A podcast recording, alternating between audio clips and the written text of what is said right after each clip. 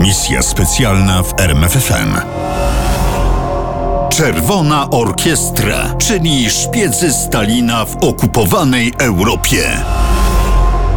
Pomysł był prosty. Szef radzieckiego wywiadu wojskowego GRU Jan Bierzin zaproponował otoczenie III Rzeszy placówkami wywiadowczymi. Dostałem polecenie utworzenia sieci przedsiębiorstw produkcyjnych i handlowych w sąsiadujących z Niemcami państwach. Pisał Leopold Trepper. Leopold Trepper pochodził z Nowego Targu. Nie był jednak Polakiem. Przyznawał się do pochodzenia żydowskiego, z przekonania był komunistą. Przed II wojną mieszkał w Polsce, Palestynie, we Francji i Związku Radzieckim, gdzie zwerbowało go GRU. W marcu 1938 roku Trepper wsiadł do pociągu na dworcu moskiewskim i pojechał do Leningradu. Stamtąd statkiem dostał się do Sztokholmu, po czym płynął dalej do Antwerpii. Tam spotkał się z agentem NKWD, który wręczył Trepperowi paszport na nazwisko Adam Mikler. Agent nie może grać roli albo być w czyjejś roli. Tłumaczył. Agent musi być tą osobą. Podstawową zasadą pozostania niezauważonym jest bowiem normalne zachowywanie się w codziennym życiu. W ten sposób Trepper przeistoczył się w kanadyjskiego przedsiębiorcę z Montrealu i zamieszkał w Brukseli. Razem ze starym znajomym założyli firmę o niespotykanej nazwie. Znakomita zagraniczna wytwórnia płaszczy przeciwdeszczowych. Aż do wybuchu wojny działalność wywiadowczą odłożyliśmy na bok. Naszym zadaniem było skonsolidowanie działalności handlowej i położenie solidnego fundamentu, tak żeby być gotowym, kiedy padną pierwsze strzały. To prawda, lecz pod płaszczykiem działalności handlowej Trepper tworzył kolejne filie siatki wywiadowczej we Francji, W Holandii, we Włoszech, w Norwegii. w Danii czy nawet Rzeszy. W lecie 1939 roku pojawił się w Brukseli nowy człowiek z Moskwy. Nazywał się Anatol Gurjewicz i miał zostać zastępcą Treppera. Ale kiedy w 1940 roku Wehrmacht przetoczył się przez Belgię, Holandię i Francję, Trepper przeniósł się do okupowanego Paryża, a Gurjewicz pozostał w Brukseli. Kierował firmą, która zajmowała się ścisłą współpracą z Wehrmachtem. Podobnie w Paryżu Trepper współpracował z Wehrmachtem i organizacją TOT. Te kontakty pozwoliły firmom Treppera i Gurjewicza na swobodne poruszanie się po okupowanej Europie Zachodniej. To z kolei przyczyniło się do rozbudowy sieci informatorów. Treppera interesowało wszystko, co łączyło się z Niemcami. Przemysł, jednostki wojsk lądowych, Kriegsmarine, Luftwaffe.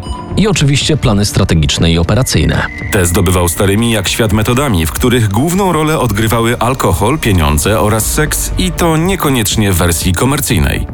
Centrala kazała nam unikać kobiet. Nie jestem jednak mnichem. Nie musisz unikać kobiet, Odpowiedział mu Trepper. ale musisz pamiętać o zasadach. Nie korzystaj z usług prostytutek i nie zakochaj się, bo to może skomplikować twoją pracę. I jeszcze jedno, nie podrywaj żony przyjaciela.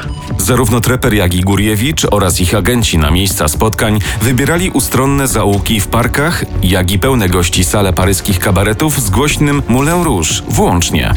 Natomiast w hotelu Lutecja, który zajmowała paryska placówka Abwehry, Trepper założył podsłuch. W ten sposób mógł poznać szczegóły oficjalnej i nieoficjalnej polityki niemieckiej. A to bardzo interesowało Stalina. Raporty ze zdobytymi informacjami przekazywano do ambasad radzieckich w Paryżu lub Brukseli.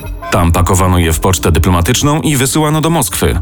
Stalin chciał wiedzieć, co robi jego niemiecki sojusznik. A źródeł informacji miał naprawdę dużo i to nie tylko we Francji, Beneluxie czy w Skandynawii, ale nawet w samej Rzeszy. Do ambasady radzieckiej potencjalni informatorzy szli z własnej woli. Nikt ich tam nie ciągnął na siłę. Motywacją była ideologia lub pieniądze. Pierwszym ze znanych był Willy Leyman, oficer gestapo. Swoją wartość potwierdził już w 1935 roku, kiedy wziął udział w próbie odpalenia naziemnego silnika rakietowego w Kümmersdorfi, w której uczestniczył Werner von Braun. W 1935 zgłosił się Harro Schulze-Boysen. Pracował w Ministerstwie Lotnictwa pod okiem Geringa. Harro Schulze-Boysen rozpoczął działalność szpiegowską w 1936 roku, gdy dostarczył przez pośrednika ambasadzie radzieckiej w Berlinie tajne plany operacji wojskowych przeciwko rządowi hiszpańskich republikanów. W tym samym 1935 roku dołączył Arvid Harnack z Ministerstwa Gospodarki. W końcu w talii wywiadowczych asów Stalina znalazł się też Rudolf von Schelicha. Szelicha był doradcą ambasady III Rzeszy w Warszawie, ale w sierpniu 1939 roku został przeniesiony do sekcji informacyjnej niemieckiego Ministerstwa Spraw Zagranicznych. Jego główne zadanie polegało na informowaniu agentów Stalina o kierunkach polityki zagranicznej Niemiec. Musiał być bardzo dobry, skoro na jego szwajcarskim koncie znalazło się 6,5 tysiąca dolarów. Rozciągnięte od Berlina po Paryż siatki szpiegowskie działały skutecznie, co potwierdzają zdobywane przez nie informacje. Na przykład o planach agresji na Związek Radziecki Stalin dowiedział się już w styczniu 1941 roku Nie uwierzył. i nie wierzył następnym stu meldunkom na ten temat. W czerwcu Trepper pojawił się ze świeżymi informacjami w ambasadzie radzieckiej przy rządzie Vichy. Za każdym razem, kiedy wręczałem naszemu attaché ostrzeżenia o przygotowaniach do wojny ze Związkiem Radzieckim, klepał mnie protekcjonalnie po ramieniu i mawiał: Biedaku, wysyłam twoje depesze tylko dlatego, żeby zrobić ci przyjemność. Ostatni raz Trepper ostrzegał 21 czerwca. Co usłyszałem? Jesteś w błędzie. Nie dalej jak dzisiaj rozmawiałem z japońskim atasze wojskowym, który właśnie przyjechał z Berlina. Zapewniał mnie, że Niemcy wcale nie przygotowują się do wojny. Kilka godzin później, w nocy z 21 na 22 czerwca, Trzecia Rzesza zaatakowała Związek Radziecki. Tamtej nocy wiele się zmieniło, również dla sieci agentów Treppera. W pierwszej kolejności trzeba było zmienić system komunikacji. Po wybuchu wojny niemiecko-radzieckiej nie mogli korzystać z pośrednictwa ambasady w Vichy. Musieli przejść na kontakt radiowy. Korzystano z najnowocześniejszych technologii, małych radiotelefonów bezprzewodowych. Ponieważ jednak stacje, którymi dysponowali, miały słaby zasięg, depesze przesyłano do ambasady w Londynie i stamtąd szły już bezpośrednio do Moskwy. Okazało się jednak, że jest to sposób ryzykowny. Pierwszy meldunek Niemcy przechwycili dokładnie w piątym dniu wojny ze Związkiem Radzieckim. Ale dopiero w drugiej połowie sierpnia zorientowali się, że mają pod nosem niebezpieczną siatkę szpiegowską. Potrzeba było jednak kilka kolejnych miesięcy, aby Niemcy zorientowali się, że problem jest szerszy niż im się to wydawało. A Trepper, jako najbardziej świadomy zagrożenia, nadawał nadal. W listopadzie 1941 roku do Moskwy dotarło ostrzeżenie przed nową niemiecką ofensywą. Cel Kaukaz, wyznaczony początkowo na listopad, zostanie przeprowadzony wiosną 1942 roku. Koncentracja sił zostanie zakończona do 1 maja. Stalin oczywiście nie uwierzył.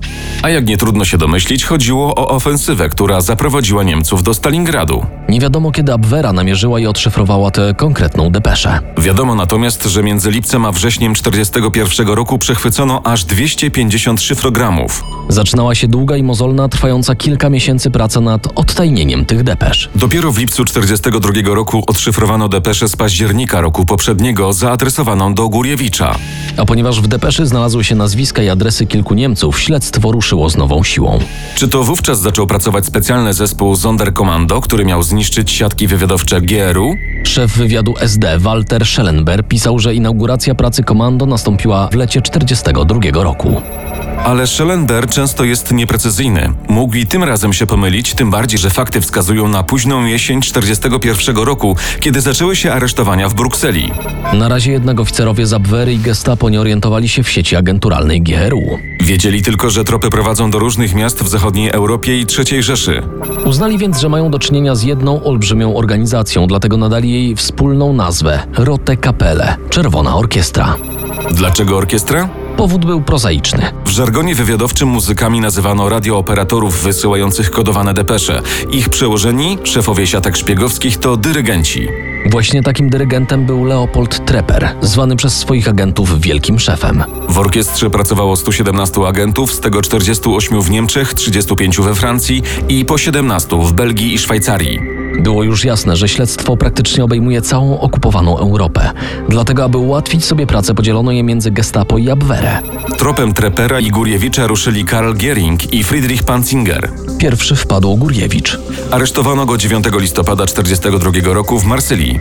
Trepper wpadł dwa tygodnie później. 25 listopada 1942 roku poszedł do dentysty, ale jak tylko usiadł na fotelu, w gabinecie pojawili się agenci Gestapo. W pierwszym odruchu Trepper chciał uciekać, ale momentalnie zorientował się, że nie wyrwie się z rąk Niemców. Więc tylko powiedział: To była dobra robota. Aresztowania objęły siatki agentów i informatorów w Belgii, we Francji i w Niemczech. Likwidowano radiostacje i radiooperatorów. Nie oznaczało to jednak końca koncertu Czerwonej Orkiestry.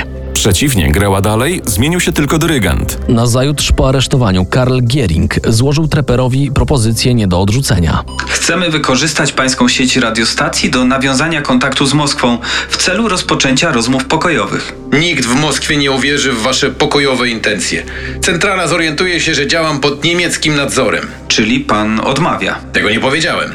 Mogę przystać na pańską propozycję, ale tylko jako wolna osoba. Giering przystał na ten warunek. Treper znów pojawił się na ulicach Paryża. Mało kto wiedział, że jest dyskretnie obserwowany przez dwóch agentów gestapo. A w tym czasie, po cichu, za kulisami oficjalnej dyplomacji, Rzesza nawiązała kontakt ze Związkiem Radzieckim. I nic z tego nie wynikało. Wojna toczyła się dalej, a Treper zniknął.